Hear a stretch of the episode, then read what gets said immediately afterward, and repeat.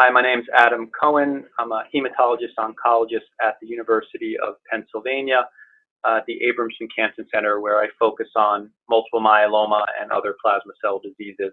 And today I'm going to talk about my takeaways from the 2018 American Society of Hematology meeting, uh, which was held in San Diego. So I think there were three broad themes that were exciting at ASH this year, and I'll uh, talk about several abstracts grouped into these three categories. The first was a group of abstracts that explored the use of daratumumab earlier in multiple myeloma treatment. So daratumumab, the anti-CD38 antibody, has been approved as a single agent for more heavily relapsed refractory patients, was approved uh, in combination with lenalidomide or bortezomib for patients with one to three prior lines of therapy, with pomalidomide and more heavily pretreated, and, and just recently in combination with bortezomib, melphalan, prednisone for newly diagnosed patients. So at this year's ASH, there were uh, a few abstracts that looked uh, at other daratumumab-based combinations, uh, again, in uh, less heavily pretreated patients. And I think the most important of these is the late-breaking abstract um, presented by Facon and colleagues uh, of the MAIA trial. This was a randomized phase three for newly diagnosed myeloma patients who are ineligible for stem cell transplant, so an older population. And the randomization was to either daratumumab Revlimid and dexamethasone versus Revlimid and dexamethasone. And this was a, a, trial that enrolled over 700 patients with a median age of 73. Patients um, were stratified based on their ISS stage as well as their age.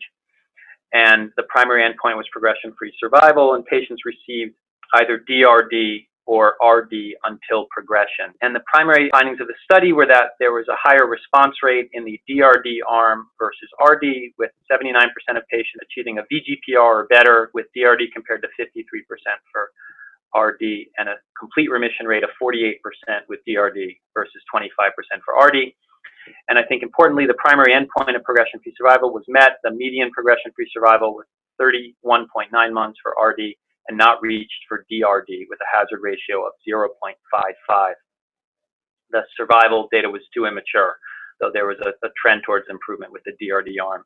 There was increased um, neutropenia and leukopenia, as well as a, a, some increased risk of pneumonia with the DRD arm, so that's the trade-off here. But overall, this was a well-tolerated regimen with the majority of patients being able to stay on study. So I think this is important because it, it likely will lead to a, another approval for daratumumab for newly diagnosed patients. And along with the prior study with the DARA VMP versus VMP really shows for this non-transplant eligible patient population that adding DARA does seem to improve both uh, depth of response as well as progression-free survival. There were two additional abstracts looking at DARA-based combinations for newly diagnosed patients. These were smaller studies. Dr. Shaji Kumar in abstract 304 presented data on uh, daratumumab, ixazomib, Revlimid, dex combination, or DARA-IRD. There were 38 patients treated in this phase two study, patients most of which did not go to stem cell transplant. Again, demonstrating the feasibility and general well tolerability of this combination with an overall response rate of 98% more than 69% getting a VGPR or better. And finally, Pete Voorhees presented in abstract 151 preliminary data from the safety run-in from the Griffin randomized trial of DARA, bortezomib, lenalidomide dex, or DARA VRD versus VRD in combination with stem cell transplant, followed by DARA VRD or VRD consolidation, and then maintenance. And in this uh, small experience of 16 patients, they again found that adding the DARA up front was uh, feasible and generally well tolerated. And so far, again, promising response rates uh, with 100% VGPR or better and 63% with CR or better. So I think, again, this just shows the, uh, the feasibility of moving DARA up earlier, and I think we're going to see more of these DARA-based triplets and quadruplets in newly diagnosed patients, and we await the results of further randomized phase three trials to see if this actually gets approved and becomes part of standard practice.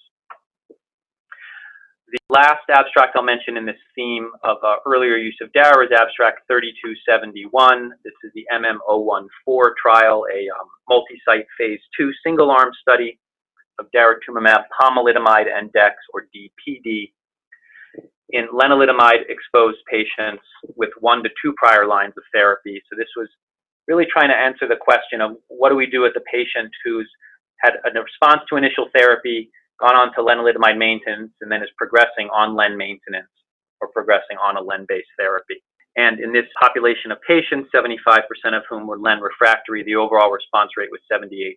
Uh, median PFS was not reached with a nine month PFS of 86%. And so, again, I think this is not surprising, but validates what a lot of us are doing is, is using DPD um, as a second line or third line treatment. And I think these data compare favorably, um, or similarly at least to the uh, Dara bortezomib dex data in the Castor trial. So I think either of these are options for LEN refractory patients progressing um, after one or two prior lines of treatment.